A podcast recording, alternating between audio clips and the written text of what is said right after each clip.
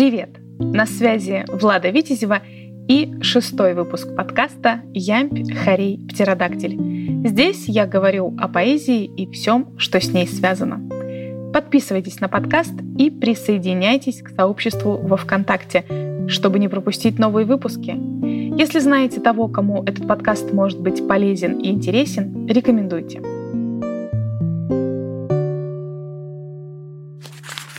В этом выпуске я расскажу о традиционных стихах и модном сегодня верлибре. А поможет мне специальный гость Дина Озерова. Но обо всем по порядку. Традиции и новизна всегда конкурируют друг с другом, и поэзия не исключение. Так, для простоты восприятия сегодня поговорим о традиционном стихе, собственно, с рифмой и стихотворным метром, всем известный ямб, Хорей, Дактиль, Амфибрахий и Анапист. И свободном стихе, свободном от рифмы и метра, верлибре. В русском литературоведении к нетрадиционному стиху исследователи относят верлибр, дольник, прозаический стих. Сегодня затрону именно верлибр как наиболее популярный. Целом, ключевая особенность нетрадиционных стихов — это взаимодействие поэзии и прозы в одном тексте. Чтобы быть точнее, приведу определение верлибра, сформулированное российским литературоведом и филологом-классиком, стиховедом, теоретиком литературы, эссеистом Михаилом Гаспаровым. Стих без метра и без рифмы, отличающийся от прозы только членением на строки. Многие не считают стихотворением текст без рифмы и стихотворного размера. Отсюда и тернии, через которые приходится проходить верлибру к своему читателю. В прошлом выпуске я обещала поделиться простым способом превращения традиционного стиха в верлибр.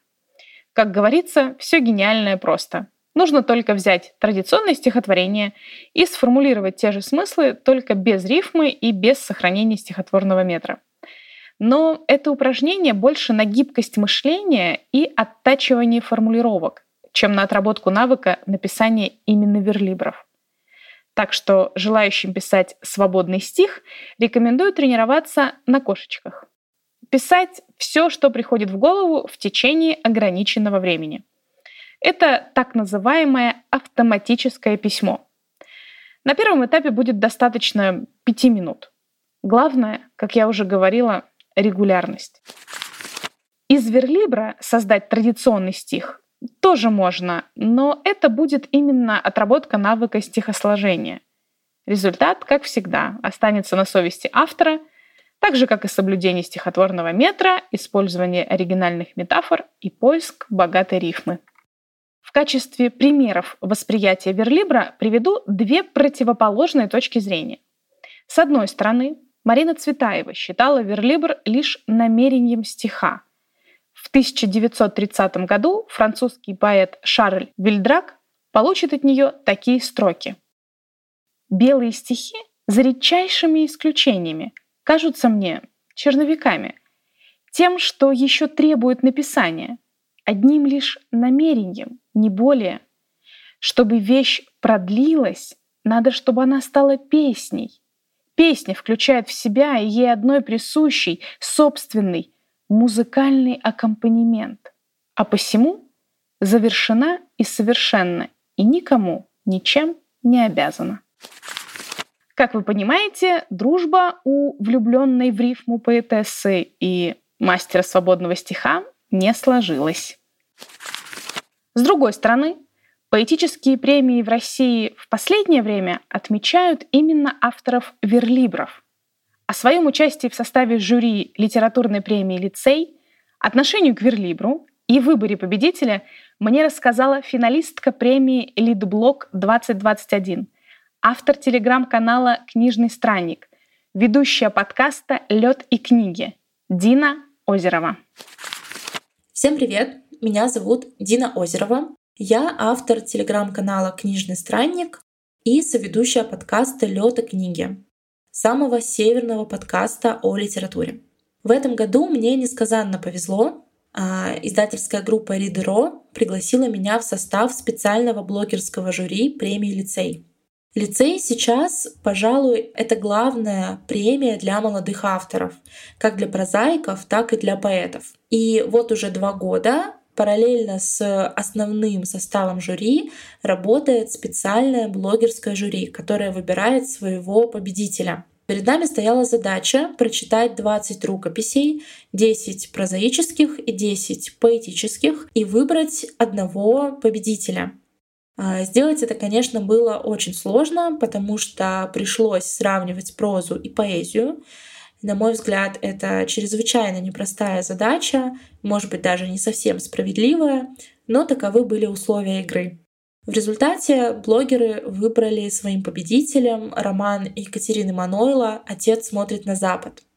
Тем не менее, подборка поэтических текстов этого года а, тоже была достаточно сильной, и мне очень приятно, что у меня есть возможность в подкасте Ямбхаре и Птеродактиль рассказать про молодых поэтов, лицеистов этого года. По крайней мере, про своих фаворитов. И сразу хочу сказать, что сейчас вы услышите мнение абсолютного неофита, а, самого обычного читателя, потому что э, поэзию я искренне люблю, но, признаться честно, мало что в ней понимаю на профессиональном уровне. Э, я читаю сердцем, а не разумом, поэтому буду говорить о тех работах, которые мне откликнулись. Итак, у меня было три фаворита. И прежде всего хочу рассказать про сборник молодой поэтессы Ирины Крупиной, а, который называется «Мои бедные бедные женщины».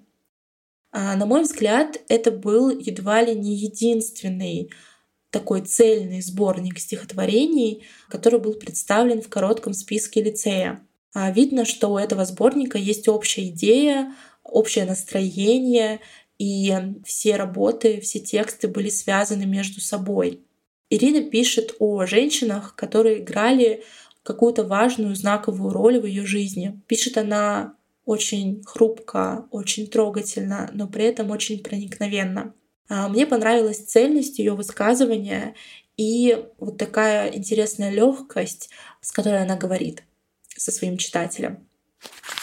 Мой второй фаворит — это Роман Шишков и его сборник стихотворений под названием «Аноним».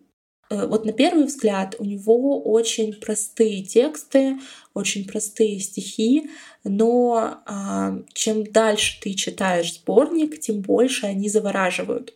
Мне понравилось, что роман не боится актуальных тем и актуальных форм. Он активно смешивает кириллицу с латиницей, а, придумывает какие-то свои собственные слова. В результате получаются очень такие яркие образы, которые действительно запоминаются надолго. Но моим главным фаворитом был сборник стихотворений в стране победившего сюрреализма Оли Скорлупкиной. Оля пишет об актуальном, актуальным языком, используя актуальную форму. А, чувствуется, что это очень современный текст. А, во-первых, здесь очень много отсылок к различным другим а, произведениям культуры, начиная от э, Льюиса Кэрролла, заканчивая просто сводкой новостей. В лирических героях эм, Оли Скорлупкиной очень легко узнать себя, а, современного жителя большого города и те вопросы, проблемы, темы, которые этого человека волнуют. И если упоминать о теме выпуска «Верлибр», то надо сказать, что э, все эти тексты, они как раз и представляют собой верлибр. И для меня это, конечно, было большим откровением, потому что я была уверена, что я вообще-то на самом деле э, знаток и почитатель именно классической формы, классического стихотворения. Но оказалось, что нет. Оказалось, что именно Верлибр сейчас отвечает моему какому-то внутреннему запросу на поэтический текст. Если говорить о результатах, то мне очень приятно, что мое мнение отчасти совпало с мнением основного жюри, и первое место в номинации «Поэзия» а, получила Оля Скорлупкина а, и ее сборник «В стране победившего сюрреализма». А, второе место занял сборник стихотворений «Мутная река» Дениса Балина, а третье место Антон Азаренков и его поэтический сборник. Для меня было невероятно ценно поучаствовать в блогерском жюри премии лицей еще и потому, что я вновь вернулась к поэзии. И мне кажется, что на текстах финалистов я останавливаться не буду. Э, продолжу погружение э, в этот замечательный мир и уверена, что открою для себя еще много нового. А в своем подкасте «Лёд и книги» мы недавно тоже обратились эм, к теме поэзии. Мы с моей соведущей Дашей Чеплыгиной а, записали выпуск о проекте «Поэтическая кухня», который существует э, в Санкт-Петербурге. И там мы немножко порассуждали а, о том, почему поэзия стала вновь актуальна сегодня, кто вообще они такие современные поэты, чем они отличаются от поэтов прошлой эпохи, и немножко обсудили а, боли и проблемы современных молодых авторов. Так что если вам а, интересен такой взгляд на эту тему, а, приглашаем послушать выпуск подкаста Лёта книги. Ссылка будет в описании. Всем пока! Может возникнуть ощущение, что написать верлибр легко, потому что не нужно соблюдать формальные правила. Но это восприятие ошибочно. На самом деле создать такой свободный стих, чтобы он производил впечатление, обладал внутренней структурной логикой, совсем непросто. На мой взгляд, Ольге Скорлупкиной в стихотворении «Юльк» удалось точно описать то, как рождается верлибр. Я пишу этот текст, как приходит, сплошным потоком, ничего не правя и не меняя. Наверное, так и должно быть. В тексте, а не поправимом. В завершении выпуска прочту стихотворение победителя премии «Лицей-2022» в номинации «Поэзия» Ольги Скорлупкиной из сборника «В стране победившего сюрреализма». В сумерках декабря на пути к самой долгой ночи, через двойные сплошные сугробы нашей окраины. На пустом перекрестке мне встретился человек. Один в своем прямолинейном пальто он стоял, поводя руками на виду у брошенных автомобилей, говоря торопливо и звучно. Это дом 54. А здесь мы видим дом 56. Пегих панельных девятиэтажек слипшиеся глаза — Кое-где воспаленный свет фитоламп, ежегодный припадок гирлянд на обожженном льду, блестки, окурки. Весной здесь мертвые изгороди вдоль черных дорог. Так столбенеет снег. На уроке английского в школе как-то раз мы сдавали рассказ про родной район. Нужно было сказать, что находится рядом с твоим жильем. Одна девочка говорит, рядом с домом есть другие дома. Учитель был в ярости, но так оно и было — There are other houses near my house. Кроме брежневской архитектуры и безбрежного желтого неба, еще здесь бывают пустырь на месте бывшего рынка, хоспис, морг, парк. Так называются дикие земли по берегам ручья. Почти миновала. Он говорит уверенно и деликатно, так в километрах отсюда, в другом измерении. Гиды взмахивают руками, отправляя птицу внимание на колоннаду Исакия, на конные статуи с пьедесталами из малинового кварцита. Далее перед нами дом 60. Фигура чуть поворачивается в метели с нетерпеливой дрожью магнитной стрелки. Я оставляю его за спиной, окончательно понимая, что наблюдала экскурсию. И пока каждый из нас свыкается с мыслью о том, что в последние десятилетия протестный оттенок свободного стиха постепенно стирается, и он превращается в очередной тренд в стихосложении, предлагаю разобраться с его альтернативами.